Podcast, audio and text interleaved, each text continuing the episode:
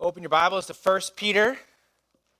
Well, there were some um, graduates here, and that was one, one of them is right up here. Right? Did you just graduate yesterday, Josh? Yeah. Okay, congratulations. Does anyone know of any other graduates in our church? Anyone else that graduated this year? Who? Monica. Oh, Monica, that's right. Monica, congratulations to you. Everyone in your family can go give you a great big bear hug right now. Okay. Gabe, that's right, Gabe. I probably should have thought of this ahead of time, but I just saw Josh up here and I thought, oh, who's, who's graduated? So, so, yeah, probably more. So, oh well, maybe we'll think about that. First Peter chapter number one. We're back in First Peter. I want you to imagine a ship that's been out to sea for a number of weeks, maybe even, uh, maybe even a month, a couple months, and they go through a big storm and it knocks out all their communication and maybe even took them way off course. And so the crew uh, is very concerned, and maybe a couple days go by as they're, you know, going through the sea there, and they're on their way to wherever they're going, and they're very concerned because they're starting to run out of food. And as they look around, all they can see is sea, and they know they're moving in a certain direction, but they don't know if they're going in the right direction. They should have been home by now, and now they're not. And so you can picture this, this, this ship and these, this crew that's very concerned and then picture them coming to the bridge and coming up to the captain and, and coming to the captain and sharing their concerns. Captain, what's going on? We don't, we're very concerned that we don't know what's, we don't have much food left and it looks like we're out to sea and we don't know how long it's going to take us to get there. And the captain has a big smile on his face and he's happy and he's jolly. And, and they say, Captain, how can you be so happy at a time like this? This is not good. We don't have any communications. And the captain picks up his maps and puts them down and says, You know, I'm, I'm navigating this and I, I've been through these waters before. I know how to get home, and we're only a couple days away. And what the difference is between the crew and the captain is that the crew or the captain has knowledge, and he is applying that knowledge, and he has faith that he's going to get to his destination. The crew, in some sense, has some, some sense of despair and maybe even a little depressed because they don't have that same information and they don't have that, therefore, the same faith to be able to place their faith in that. And we're going to talk today about how faith fuels joy. Our, our joy comes from our faith. When you understand who God is, the destination that God has for us, and that He's actually taking us there, and we place our faith in that, it actually fuels our, our joy. So we're in 1 Peter chapter 1, and we're looking at the topic of God's great salvation. Our, our text uh, for the next few weeks here is, is verses 3 through 12 of chapter 1. Again, this is a doxology of praise to God for his great salvation. La- the last two weeks we looked in verses 3 and 5 about how we should praise God for that great salvation. And then this week we're looking about how we should rejoice in God for his great salvation. And then and then on the 31st of this month is, is actually Pentecost, and we're going to look at how we should declare his great salvation. What a great Sunday to do that on the day of Pentecost. We're in the midst of some difficult days, aren't we? These, some people say, are unprecedented times. I'm sure there's been times that have happened, something's happened like this in the past. But this is a very difficult time for many people. Some predict that it's only going to get worse, especially in the political season that we're in, and especially with the lockdown and the virus. And this has been a time where a lot of people have been tempted and are fearful and are anxious. Some are even depressed. And so, as we think about really what's happening in our world and our society, as things around us seemingly fall apart, how should we respond as Christians? What perspective does God want us to have? Well, well, Peter wrote this letter to churches that were experiencing severe persecution. I mean, these, these, these individuals turned to Christ, and as a result of coming to Christ, many of them lost family relationships. Their, their family rejected them, their friends rejected them. Some lost their jobs, some lost their homes, some lost their own lives. So, this is, a, this is a wonderful letter to consider when you go through a difficult time because these people were going through a very, very difficult time. And how did these believers respond? We look down in verse 6.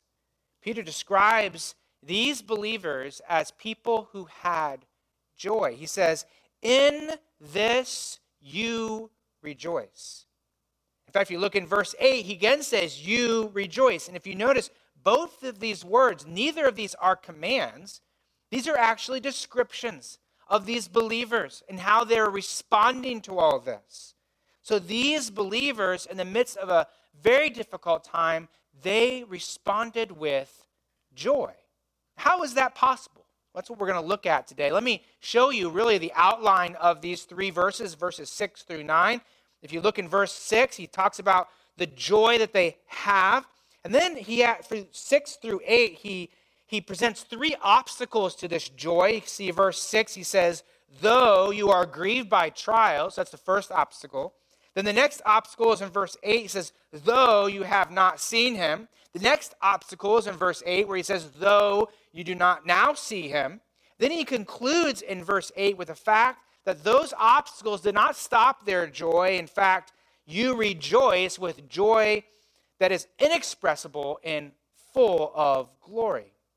So it kind of crescendos there with their joy. Their, their joy was not removed because of those three things. Actually, their joy was increased through those things. So, how is that possible? Well, we're going to look at that in our text. So, would you look at uh, verse 3? We're going to read down through verse 9, and then we'll pray and begin our study of these texts. Verse 3 says, Blessed be the God and Father of our Lord Jesus Christ. According to his great mercy, he has caused us to be born again to a living hope through the resurrection of Jesus Christ from the dead, to an inheritance that is imperishable, undefiled, unfading, kept in heaven for you, who by God's power are being guarded through faith for a salvation ready to be revealed in the last time. And here's our text In this you rejoice, though now for a little while, if necessary, you have been grieved by various trials, so that the tested genuineness of your faith, more precious than gold that perishes, though it is tested by fire, may be found to result in praise and glory and honor at the revelation of Jesus Christ. Though you have not seen him, you love him. Though you do not now see him, you believe in him and rejoice with joy that is inexpressible and filled with glory obtaining the outcome of your faith, the salvation of your souls. Let's ask God to bless the word this morning.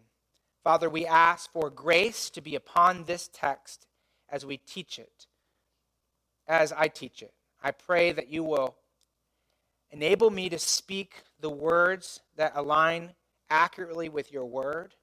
I pray the Holy Spirit will use this text to penetrate the hearts of the people and bring comfort to those who need it, to bring joy to those who are sorrowful, and to bring hope to those who don't have hope. Pray this in Jesus' name. Amen. So, again, how can you have joy in a time of trouble? Both those words seem like contradictions, right? Joy and trouble. How do those go together? So, this is a key phrase I'm going to present to you here, and this is one I want you to, re- to remember throughout our time this morning. And this is the answer. How can you have joy in the midst of trouble? And the answer is this joy comes through your faith in God. Joy comes through your faith in God. Faith produces joy. And that phrase is the key to understanding this passage, but also to experiencing true, true joy. Joy comes through your faith, and they're, they're both connected. You can't have joy without having faith. So, in our text, we're going to observe four ways our faith brings joy. Four ways our faith brings joy. The first two we'll look at this week, which are joy comes as we trust his promises, and then also we'll look at joy remains as we trust his purpose. So, trust, trust, trust his purpose. I think I put the wrong one up there. Sorry about that. You can change that at home, I guess. And then we'll look at joy comes as we uh, grows as we trust his person. Next week we'll look at joy radiates as we trust his product. So so let's look first. Joy comes as we trust his promises. Look at verse 6. He says, "In this you rejoice." So the question is, what are they rejoicing in? Well, he says, "In this." Well, what is the in this? Well, in this refers back to verses 3 through 5, which is a description of the great salvation God has given to us. So, so Peter, remember in verses 3 through 5, we taught on this last the last two weeks that God has provided for us in his mercy, in his joy, in his uh, love. He's provided for us new life. And he showed this new life. He's given us this new life. And it's this new life has provided for us the promise of resurrection. It's given us the promise of the inheritance. It's given us the promise that, that God will secure our, our hearts and our lives until he returns. And the more of these believers understood and, and trusted these truths, the more joy the Lord would give them. Their joy was sourced in God's promises of salvation. When, when you believe something is true and it's something that's good, when you believe something is true and something that's good, you rejoice, right? Yesterday I told our kids, I said, hey, let's go to the park and let's do some roller skating and or roller blading, sorry, roller blading and and some fun things like that. And then afterwards we got ice cream. Went to Aldi and got this little box of ice cream. So, but that, that's a lot of fun. How do you think the kids responded to that? Well, the, the truth that they believed was that I had ice cream for them and they rejoiced in that. And if you really believe something is true and it's something that's really good, you rejoice. And if you really believe in the salvation that God has provided for us, our response is joy. The word jo- rejoice is a fascinating, it's fascinating one. It's a compound word with agan, which means uh, much. The second part of this compound word is the root word alamai. And the, the second word, alamai, is really an interesting one. It's translated in different uh, parts of the New Testament. Uh, one part, one time it's translated in Acts chapter 3 of a man who was healed. And this man leaped up. And so that's that word there. It's the idea that he, he was healed and he leaped up. Alamai, he leaped up. Also in John chapter 4, it's used of a fountain that gushes forth, that comes out. And so the, the picture here of this word, there's, there's this much gushing forth much leaping out. It's like this, it comes out of you. So, so what is what is coming out of us? Well, it's this it's this joy that comes out. It's it's it's praise, it's exaltation, it's thanksgiving to God. So the picture of rejoice is that there's something that is in you that comes out of you. It gushes forth. And what is coming, what I should say this way, what is inside of us? What what is in us that comes out? Well, it's faith in the Lord and his salvation. You can actually see that in verse 5. Look at verse 5. So he talks about God's great salvation. Then he says, Who by God's power are being guarded through faith for a salvation. So God has saved us. God has provided for us a home in heaven, and we believe that, and our hearts are filled with, with faith in God's salvation. And what comes out? What comes out is joy. It comes out. What comes out is joy. That gushes out of our heart. In fact, I have a Coke bottle right here. I'll come back if I'm off screen here. I have a Coke bottle here. I don't know if you have ever done this before, or maybe if you have kids that they've done this before you, but sometimes people will shake bottles like this before they give it to you, and then you open it up. And what happens if you shake a bottle of Pepsi like this uh, and then open it up? It gushes forth, right? In other words, if I were to do that right now and shake it and have it open up, that would be a bad idea, wouldn't it? But what would happen is the carbonated beverage would, would, would burst forth. And why is that? Well, because you have a, a carbonated beverage in here. And that's what happens when, when you shake it and then when you open it. What's inside comes out. And that's kind of the, that's the picture here of joy. What's inside is faith. And we trust God that He has saved us, He provided uh, salvation for us. And what comes out is a response of joy. Listen to Romans chapter 5, or you can read it on the screen. Romans 5 2 says, through him, that's Jesus, we have obtained access, access to God, into this salvation by faith into this grace in which we stand. And what's our response? And we rejoice in the hope of the glory of God. So, what about you? Do you have joy? Now, you might say, well, I don't. I don't have much joy. In fact, this week I, I complained a lot. I was you know, walking around the house saying, why does this have to happen? Why are people doing this? You know, I watch a lot of news and afterwards, like, right, da da da da, you know. Or maybe you even kind of are sinking, sinking down. You feel depressed, or maybe you're in despair. You're, you feel hopeless. So, so where, did, what, what, where does that come from? I should say, what's the result of that? Well, the result of that is that you can uh, feel really down, you can feel really depressed, and where does that come from? What comes from a heart that's fearful, right? A heart that's anxious. Maybe you, maybe you think about all the problems in this world. You think about all the, the things that you can't control, all the difficulties going on. Your heart becomes fearful and anxious. You meditate on those things. Anxiety really is a constant meditation on problems that you can't change, on outcomes that you can't control. And so you might be afraid about possible outcomes. Maybe you think about the past. Maybe there's some regret about the past, so that eats away at you. If you dwell on, on terror and on fear, what, what happens is your heart is depressed. It sinks down. In fact, listen to this verse, Proverbs 12 25. This is a verse I like to share with people who are really struggling with, with these types of, of feelings. In Proverbs 12 25, in the New King James, says, Anxiety in the heart causes depression. So as you meditate on all these things you can't control and all these problems, and you really spiral because of it, it really weighs your heart down and it can cause you to be depressed. And so, so that, that's where a lot of people find themselves right now. Maybe that's where you find yourself. You're at home and you just you feel so weighted down by everything.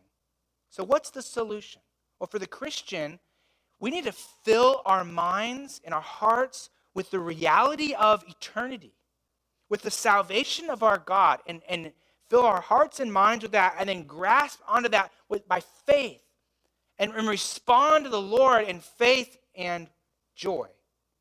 A great parallel passage, I think, that speaks about this is Philippians chapter 4, in verse 4 through 7. This is actually a command here where he says, Rejoice in the Lord always. And again, I say, Rejoice. Well, how can you do that? Well, in verse 5, he says, Well, here's how it's because, because the Lord is at hand, the Lord's coming soon. And in verse 6, he says, Don't be anxious for anything. So don't, don't allow your mind to be weighted down with all the cares and all the concerns, the things that you can't control. But in everything by prayer and supplication with thanksgiving, let your requests be made known to God. So go to the Lord in faith. Understand who He is, what He's doing. Go to Him in thanksgiving. And He says, In the peace of God, which passes all understanding, will guard your hearts and minds in Christ Jesus. Joy and, and her sister peace, joy and peace come through faith. In Philippians, it's demonstrated there in prayer, in a prayer of thanksgiving to God. So we, we should come to God in, in faith, and the result of that is God gives us his peace and his joy. 1 Peter 1 6 through 9 really has these, this, this connection throughout, this idea that, that joy is linked to faith. In fact, look at verse 5. So we, you, what you'll see is you'll see faith and then you'll see joy. So look in verse 5, you see we have faith for salvation. Then look in verse 6, he says, What is it? In this you rejoice. So you can see those faith and joy are connected. Then look at verse 7, he says that we have joy in spite of trials there. And, and why is that? It's because our faith is being strengthened. And then in verse 8, we can't see Jesus now, but we still believe in Jesus. So there you see faith. And what's the result? It's joy. It's we rejoice with joy inexpressible and full of glory. And so my point is what I'm trying to prove to you here in, this, in the text of Scripture is that faith and joy are together. Joy comes as we trust God's promises for us. So, so what should you do then? If you're a believer, if you're a Christian, and you're like, I want the joy of God, what should you do? You need to go back and meditate on who God is and on his promises. You need to go back and meditate on the word of God. Fill your heart with God and his scripture, and then trust that. Pray to God. Say, God, I believe this is true, and have faith, in what will come out will be a response of joy to the Lord. Think about someone like Mary, the mother of Jesus, when she was just a teenager. Remember, she was afraid when the angel came to her, and the angel said, Don't be afraid. Then the angel told her the promises that God had for her. She was going to have a baby of the Holy Spirit. And then, not just that, but the, this baby was going to be an amazing baby, a savior of the world. And Mary actually, even though she probably should have remained afraid, and maybe was a little bit afraid still of some things, but though she probably should have been gripped by fear, she didn't. She wasn't. She went to the house of Elizabeth. And remember what she did when she got there? She sang. In fact, she said this in, in, in Luke chapter number one. She said, My soul magnifies the Lord, and my spirit rejoices in God, my Savior. Mary rejoiced, and really, probably for her, the second most difficult time of her life, probably when Christ died was the first, but just a really difficult time where she had to choose Am I going to trust God and His promises? And she did, and she rejoiced. Remember, the angels appeared to the shepherds. And what did they say to the shepherds? Don't fear, for behold, I bring you good news of great joy. So the, the good news of Jesus brings joy. After the resurrection of Jesus, the disciples were scared. They were all scattered around. Some were huddled up in a room, and, and they were all afraid that the Pharisees and the Sadducees were going to come after them next. And then Jesus appeared to them. It took a little while for them to be convinced that, that they should have faith in the Lord, but eventually they came around and they trusted the Lord. And the Bible says that they, when they saw Jesus and they were convinced that he was the resurrected Savior, they put their faith in him. And Luke 24 52, the Bible says, they worshiped him, that's Jesus, and returned to Jerusalem with great joy. So again, joy for the disciples came after faith in the promises of God, even in the midst of trouble, which many of them thought they were walking back into Jerusalem to go to their death. But they still had joy. But 150 years after Peter wrote this epistle, on March 7, 203, in Carthage, North Africa, there was a young lady, 26 year old lady, who became a, a Christian. Her name was Perpetua. She was married, she had a little baby, and um, like I said, she was 26, so she was a young lady. She had her whole life in front of her. Became a Christian, and when that happened, her family came to her and pleaded for her to renounce Christ. And the, the authorities there in Carthage actually took her and imprisoned her and a friend of hers. And she remained faithful to the Lord, but they actually gave her an offer. They said, you know, we'll, we'll let you go free. We won't have you go to the arena. We won't have you be killed. We won't execute you for your faith if you just sacrifice to the gods. And of course, they were upset because she wouldn't sacrifice to their, their false gods, and they wouldn't, she wouldn't pledge allegiance to the Caesar. Her, her dad even came and brought her baby and, and pleaded, please, please, you can have a life. You can have this baby. Please just just sacrifice. And she refused to. So they took her to the arena where there were thousands of people jeering and mocking her. She was stripped of her clothes. Animals were prepared to devour her. One witness described her and her friend like this as they were walking into that arena. They went in joyfully as though they were on their way to heaven. And as the crowds cheered, Perpetua was ripped apart and she died. Before she died, she called back to her friend and she said, Stand strong in the faith. So here was a young lady who had faith in God, faith that God had saved her, faith that God had something better for her, honestly, better than a, a life on earth with a little baby. What? How can that be? And she had joy joy in the midst of a difficult time. This should not be a surprise to us, Christian. This should not be a surprise to us. Matthew 5 12, Jesus said, Blessed are you, happy are you, when people insult you and persecute you and falsely say all kinds of evil against you because of me. Rejoice and be glad, because great is your reward in heaven. Look to the future, look to the reward, and rejoice in the Lord. So let me encourage you, Christian, if you're feeling down because of everything that's happening or some difficulties in your life, meditate on the great salvation God has for you. I would say it this way meditate on reality, on the reality of who God is. And then go to the Lord in prayer. Pray those promises that God has for you to the Lord and rejoice in his great salvation. So joy comes as we trust his promises, and joy remains as we trust his purpose, as we trust, trust his purpose. So look down in verse number six. He says, In this you rejoice, though now for a little while, if necessary, you have been grieved by various trials. So joy remains as we trust his purposes. Peter starts out describing his believers as people who have joy, in this they rejoice. And then again, like I said earlier, he gives some obstacles to joy. And the first one is found there in verse 6. He says, Though now you have been grieved by various trials. The word trials is the word tests. And it speaks of the difficulties that, that test our, our faith in God. Notice how he describes these, these trials, these difficulties. He says there's, there's various trials. This is actually the same uh, word you find, Greek word you find over in James chapter 1, a familiar passage about trials that says, Count it all joy, my brothers, when you meet various trials. Various is the word that describes something that's multicolored. So it's the idea that, there, that trials come in all shades and all colors and all different varieties. I looked up online to see how many colors there were in the world. According to Chester F. Carlson Center for Imaging Science, it sounds like they know what they're talking about. There are nearly 10 million distinguishable colors in the world. 10 million, that's a lot. I know seven. Like I'm Roy, I'm a Roy G. Biv guy. You know what I'm talking about? The colors of the rainbow. Beyond that, I don't have much hope. But think about 10 million distinguishable colors. That's a lot. So just think about there's there's so many varieties of different kind of trials, difficulties that people go through. And so I'm just going to list some that that maybe some that you're going through, some difficulties you're facing right now. Maybe you're disappointed because you wish you could have reached some goals and you didn't reach those.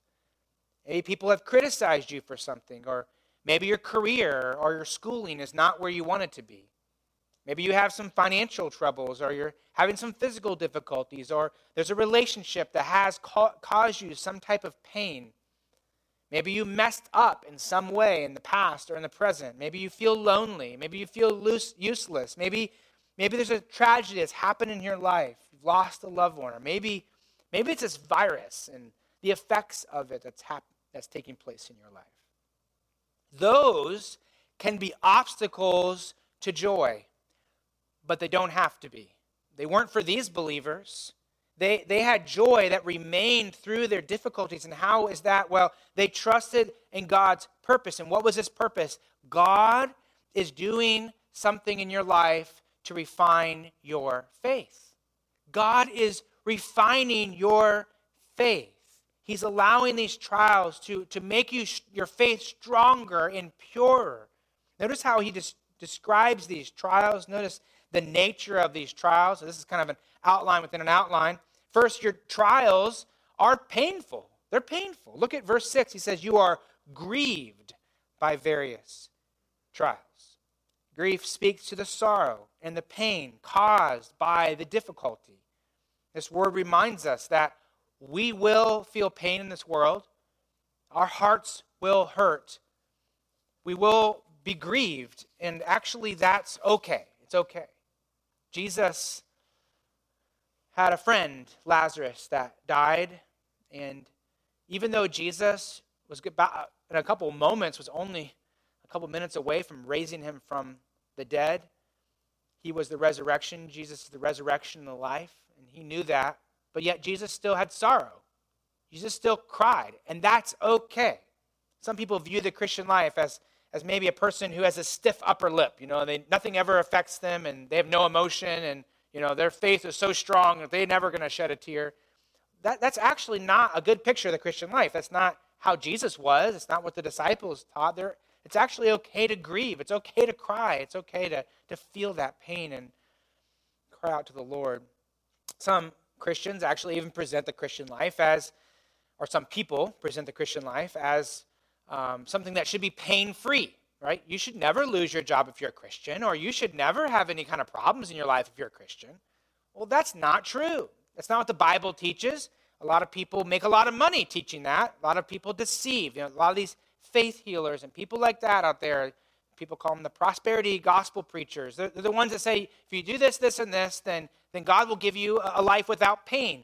But that's actually not reality. That's not what the Word of God teaches. In fact, you can flip over if you want to to 1 Peter 4, and you can see Peter attacks this head on. 1 Peter 4 12, he says, he says, Don't be surprised at the fiery trial when it comes upon you to test you as though some strange thing were to happen to you, but rejoice. So he kind of parallels what he says at the very beginning of the book. And there he says, like, don't think it's odd that you're going through a difficult time and you have pain, actually, that's part of the Christian life. Our response, though, should be to rejoice. So your trials can be painful, but also your trials are only temporary. they're temporary. That's number two. Look at verse 6. It says, Though now for a little while. Friend, do you realize trials are only for a little while? Maybe you lost your job. Well, you might get a new job, right? It could be that God has a better job for you. So sometimes they're temporary while we're on earth. Sometimes there are they're, they're trials that go through our entire life. We have trial, this trial stays with us, like, like Paul had a thorn in the flesh, some difficulty that wouldn't go away. But even that's temporary, right? Because someday you're going to die. And then you get to be in glory with the Lord. So the Lord has something better for you on the other side of this life. So everything we experience and see that causes pain is only temporary. So it's good to keep that perspective. And then number three, God's purposes are on purpose. So trials are actually sent to us on purpose. Look at verse 6. He says, Though now for a little while, if necessary, if necessary, you have been grieved by various trials. If necessary means that God has a purpose in everything that happens. The difficulties of your life, they are not a surprise to God. God did not wonder, where, where did this virus come from? Right? God didn't, God didn't wonder, like, where did, did it come from China or not? And what, who sent it over here?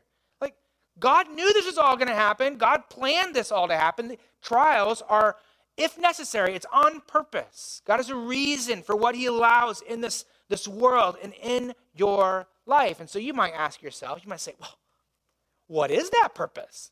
And why, why do I have this in my life? Well, I'm glad you asked. Even though I can't hear you, I'm glad you asked. Look at verse 7. He gives the answer to that. He says, that the tested genuineness of your faith, more precious than gold that perishes, though it be tested by fire, may be found to result in praise and glory and honor at the revelation of Jesus Christ. So your trials are on purpose, and your trials have a purpose. They have a purpose. Look at verse 7. He says, So that, this is a purpose clause, in order that. So here's the purpose of the trials in your life it's the testing of your faith, to test the genuineness of your faith. So again, it comes back to faith. What is God doing in your life through this difficulty? He's removing the impurities and he's strengthening your faith. Back, you know, what is it, 10 weeks ago when this whole thing started and we had to close down the gathering of the churches, uh, my first response is this is going to be terrible for a lot of churches out there. And it's going to be very difficult. And it still is difficult, but I thought this is, I don't know if this is going to be a good thing. This is going to turn out to be very bad. But then the more I, I, you know, thought about things like this, not necessarily this text, but thought about, you know, God has a purpose in this, right? And so God has a reason for this. Is actually a good thing. And, and then as I've kind of experienced the last couple weeks, I've, I've seen God doing some things through that. I've seen, for instance, Lighthouse, I've seen many people who this hasn't caused them to just watch Netflix all for 10 weeks, right? You've actually got on the phone. You've called people. There's been people in the church that have, have been uh, helping people. Some people that have come and volunteered to give food out to our community here. And so some people in our church, I, I, many people, I should say, in our church, they you could see their faith remaining strong and actually being refined and growing and see God working. And so you can see actually this has actually been, in some sense, a good thing for many people in the church I think that for many people in the church in America, this has actually been a refining process to show them where their faith really is. You know, for a person who sits at home and, and they say, Well, I don't really need to go watch the service, or I don't need to really go to church, or they don't long to be back in church, or maybe they're like, I don't, it's kind of a nice have a vacation from God's people, and from other people. And someone that has that kind of attitude towards the church and to God's word and to this kind of time we're having right now, it reveals your faith. And honestly, it's probably something, if you're listening to me right now and you're, you say you're a Christian and you've kind of viewed this time, the last 10 weeks, as, oh, it's good to have a break from everyone. It's good to have a break from this. You know, it, it actually might show you something about your faith or maybe your lack of faith. So I think this actually can be a really healthy time for the churches to refine the church and say, like, who, who are those people that actually have, have true faith and, and, and how can it grow our faith and strengthen our faith? I think about Many of you out there, uh, especially those at Lighthouse, as I talk to you on the phone, you're like, I just can't wait to get back. And as you consider what God is doing, as you consider your own heart, you're kind of like you're kind of like this Coke bottle, right? And your heart is just filled up with with God, with the Word of God and with the Lord, and you're ready to get back. And actually, the only thing this this thing has done, this uh, this time of COVID nineteen has done, it's kind of shaking you up, right? I should I should just open this up to give. No, no, I shouldn't do that. But it's kind of shaking you up, right? And so you're like you're like I'm ready to get back. And that first Sunday we get back, and we're to open up the church. I mean, you're to be like the charismatic, not theologically, but practically. You're going to be you know, like praising God, right? In other words, as your heart has during this time been filled with the salvation of God and faith in the Lord, you're like, I can't wait to get back. And you're like, you've seen those videos online where the guy's like, you know, running around screaming. He's like, I'm so happy to be at church, you know. I mean, and that's how you're going to feel inside. Make sure we don't do that because we're going to be social distancing even when we get back. So, anyways, but the point is, is that this is actually can be a very good time to refine our faith. And Peter uses a, a great illustration to picture the testing from God. He said that the tested genuineness of your faith more precious than gold that perishes, though it be tested by fire. So the picture here is, is that there's gold that's being refined. So, so picture that. Think about some type of, of ore and dirt, and within that there's gold, and you take that, that impure hunk of whatever it is, and you put it into a smelter, and then you light the fire, and the fire is turned up to whatever it is. I looked online, so I, I don't know actually how this actually works, but I looked it up, and it, you turn it up to 2,900 degrees Fahrenheit. It's pretty, pretty hot, right? And for two and a half to three hours, that that gold burns in the smelter, and so that fire is hot. The purpose of that fire is to separate the impurities, and so the gold floats to the our, the gold sinks to the bottom, and the slag, the impurities, float to the top, and then that slag is poured out, and what remains is the product of pure gold. And if you refine gold, you don't just do it one time, you keep doing that until you have pure and pure and pure gold. So that's the picture Peter uses here to help us understand what God is doing in this life.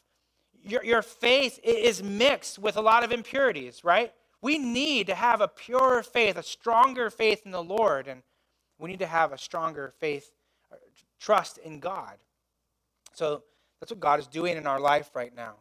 In these trials, they, they can, in some sense, prove that we have faith, but that's not the only thing it's doing. It's actually helping us have a, have a stronger and purer faith.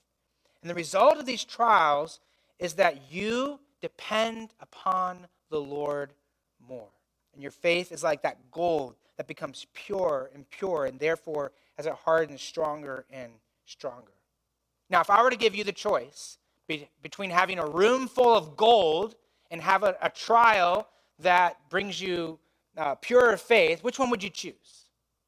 Of course, all the spiritual people say, oh, Give me the trial that gives me stronger faith. Okay. Obviously, we would want the gold, right? Because we see that as valuable. And, and it is valuable, only for a short time, right? Only in this time, the Bible says here that gold perishes, so it's only in this life is it valuable. Gold isn't valuable to God. Think about that. I mean, God created gold, right? He could speak and the whole our whole houses could be filled with gold if he wanted to. In fact, nothing in this world really is valuable to God in that sense because he created it. He can create it again, he can destroy it. There, there are two things that are valuable to God, and that is you and your faith. In fact, that's how he describes your faith. He says it's precious. Look down in verse 6 where he says, Your faith is more precious than gold that perishes. So, who is your faith precious to? Well, it should be precious to you, but it's speaking here about God, the Lord. Your, your faith is valuable to the Lord. He cares about you and your faith. I think this means then that the most valuable thing for you and your life should be your faith in the Lord. The reason we remain joyful during trials because we know, we believe that God has a purpose in this, and He's actually causing me to depend on Him more, to, to trust Him more. And you know the wonderful thing about God? He knows you better than you know you. He knows how to touch your life. He knows the fire that needs to come in your life to refine your faith. And so, what's happening in your life, again, is not an accident. God knows what you need so that you will trust Him more. And I don't want you to view this as God enjoying your pain. That's not it at all. He doesn't enjoy your pain. God grieves, in some sense, with you. But He doesn't enjoy the pain, but He enjoys your faith. And you know why? Why does God enjoy your faith? He gets to be closer to you. He gets to have a, a closer relationship with you, which is why He made you, so you could enjoy Him and then through that bring Him honor and glory. When our we have five children, so when some of my older kids were younger, you know, when they were first one or two, sometimes they would fall, and I would teach them, you know, you need to, you know, don't whine and complain, get up and walk around and, you know, shake it off a little bit. And so I'm, I was a little harsher, you could say that way, with my older kids. Now I have a five year old. He's our last one. He's about to turn six years old. And so he's, he's just getting out of that stage. And when you see these kids growing up, you go, oh, it's really sad. And you start going, oh, I kind of miss when I could hold them, and you know, and they would come to me and stuff. And so a couple weeks ago, he fell down and he was crying, and and instead of being like, you know, stiff upper lip, kid, come on, get up and walk around, I was like, oh, come here, and we went and sat on the couch, and I held him and I talked to him, and actually really enjoyed that time. And I didn't enjoy his pain. I wasn't like, oh, I'm so glad you fell off your bike. That's great, you know? I was like, no, no, but I really actually enjoyed the relationship that we had, right? I enjoyed, you could say this way, the faith that he had in me and the, the relationship that we had because of the pain. So, in the same way, God isn't enjoying your pain, but God enjoys the response that you have to him. And so, think about this if joy comes from faith, then the more your faith is refined, the more joy you have. Again, let me, let me say that again. The more your faith is refined, the more joy you have. And it's not that you say, oh man, then bring on the trials, Lord. It's not that at all, okay? But it's also that we don't reject what God has put in our life. We say, God, I'm going to embrace this and I'm going to seek to trust you through this and I'm going to seek to find my joy in you. There are times in my life, and Dana, when we walk through different trials, and honestly, I look back and I regret not trusting the Lord like I wish I could have, would have. I think about different trials that we went through, and uh, definitely was difficult. And and I, and I, as we went through it, I thought, why, why did, you know, after I, after I went through, I thought, why didn't I trust the Lord more? Look what the Lord did. Look how He brought me through. Look how He faithful He was, and look how unfaithful I was. And there's been other times when God really has given us grace, and we did trust Him through that.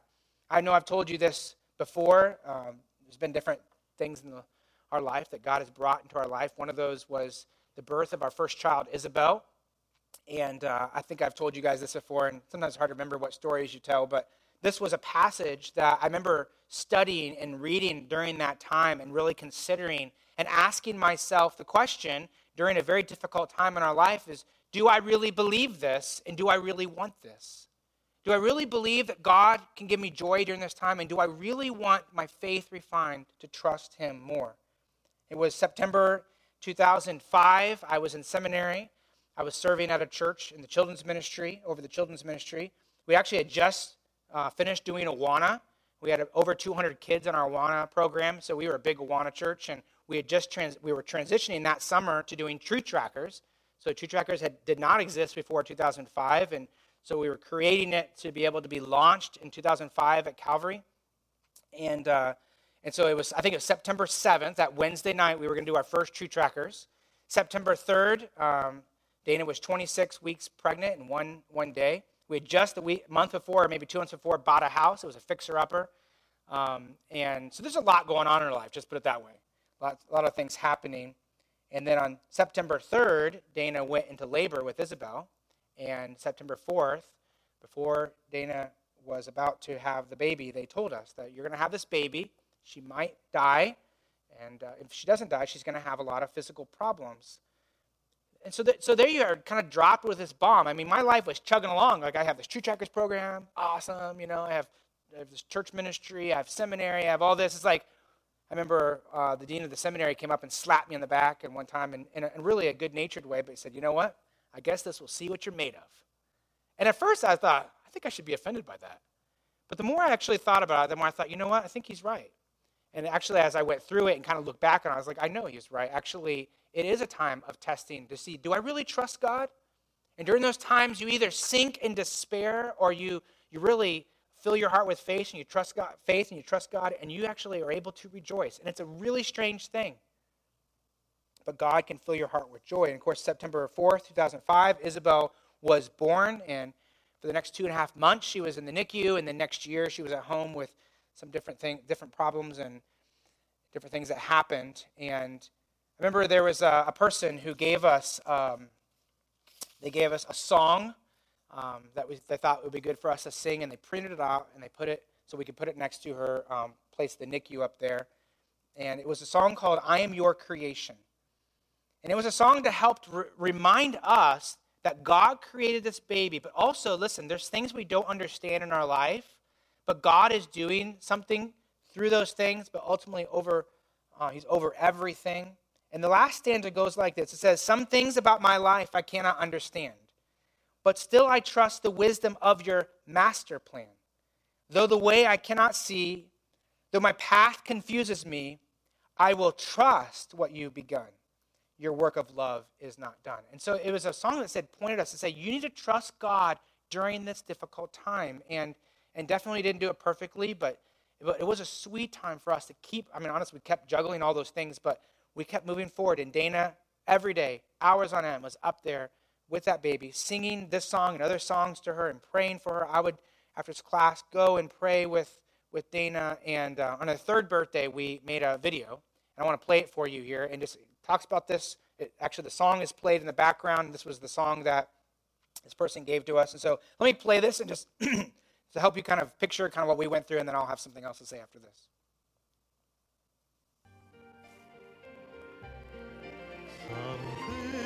about my life I cannot understand. But still I trust the wisdom of your master plan.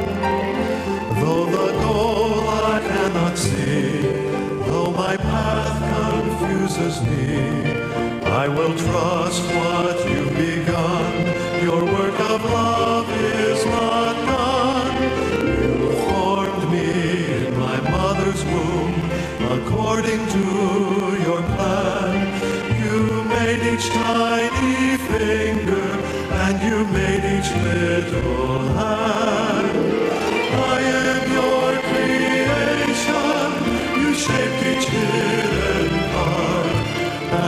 This shall be my great joy to praise you.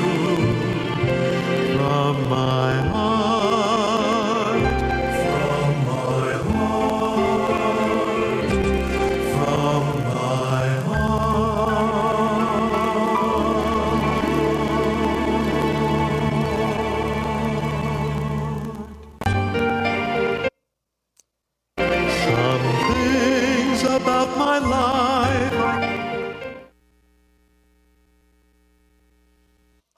again, I guess. That, again, was a difficult time for us, but a time when we chose to trust the promises of God. And, and I can say this honestly, as we look back at that time, it was difficult, but we look back and remember actually as it as a joyful time, a time where Dana and I enjoyed each other, we enjoyed the Lord. Again, there's times when I look back on trials I went through, and I wish I would have trusted the Lord more. I wish I would have clung to Him more during those times, and and don't actually uh, didn't actually experience a joy that I could have had. And when we have a difficulty, we have a choice. We have a choice. Are we going to think about God and meditate on His salvation for us, on His promises for us? And are we going to respond, therefore, in joy? Or are we going to just meditate on all the problems? And we're going to spiral? And are we going to uh, be anxious and therefore be pulled down into depression? So, what, what, what are you going to choose? So, faith produces joy, and joy remains as we trust His purpose. God has a purpose in this. And then notice the last purpose in verse 7 it's an eternal purpose, so that the tested genuineness of your faith, more precious than gold that perishes, though be tested by fire, may be found to result, this is in eternity, to result in praise and glory and honor at the revelation of Jesus Christ. And, and the praise and the glory and the honor speaks of God bestowing praise and honor and glory upon us. That seems a little backwards, doesn't it? Well, it's not because we deserve it, but it's because we have trusted Him. He gave us the grace, He gave us the strength. We clung to Him. And then He says, Well done, my good and faithful servant. And when will that take place? At the revelation of Jesus, when Jesus comes back. So again, he points us to the future to look to this reward of Jesus Christ himself. And he says, listen, there's going to be a day when God's purposes will be completed and we will see the end product of his salvation for us. Faith brings joy. This week you're going to be tempted, maybe even today, to be pulled down by all the difficulties of this world can I remind you to go back to God? Fill your heart with the, the, the things of the Lord, the promises of the Lord. Meditate upon Him, pray to Him, trust the Lord, respond with joy. Trust His promises and trust His purposes. Let's pray. Father, this is a difficult text to preach because all of us have things in our life that are very difficult. Our human response is to just curl up and want to give up. But our Holy Spirit empowered response should be to get up and to pray and to trust you and to meditate upon you to go forward with joy. I pray that you will give our people, Lighthouse Bible Church, give us true joy as we as we trust your promises, as we trust your purpose. Oh God, we don't we don't enjoy the pain. We don't you don't either. But we do want to embrace what you have allowed in our life for your glory and for our good. So God, please do that for our church. Refine our church. May we may we come out of this difficulty as fine gold. Refine our faith. We pray in Jesus' name. Amen. Amen. Well, thank you, Lighthouse, for joining us today and anyone else that joined us. If you are not a part of Lighthouse, you'd like to talk to us, I'm, uh, you can look on our website, look up our phone number. I would love to pray with you and talk with you. And of course, Lighthouse family, we um, have two Zoom calls this week on Tuesday and Thursday. And again, I'm available anytime. If you want to come by and talk to me, I would actually love that. You can social distance if you want to, so stay, you know, six, seven feet away. Fact, I have a little like gate out here, and I stand on one side. That way, I can make sure people social distance that come from outside the property. But anyways, I would love to talk to you uh, in person if you want to do that. And uh, we do have some uh, things we're going to be um, talking to you about this week. So look in your email. I think I said that last week, but we're still as elders praying through and considering what the next steps for our church should be. And so, but I do think this week, um, by Thursday, I should be having something that's going to go out to everyone. And so please be looking for that and uh, pray for each other, pray for our church, and pray for our country. We need Jesus Christ. We need to turn back to the Lord. And so I pray for you, and I pray that you'll pray for, for us. Thank you so much.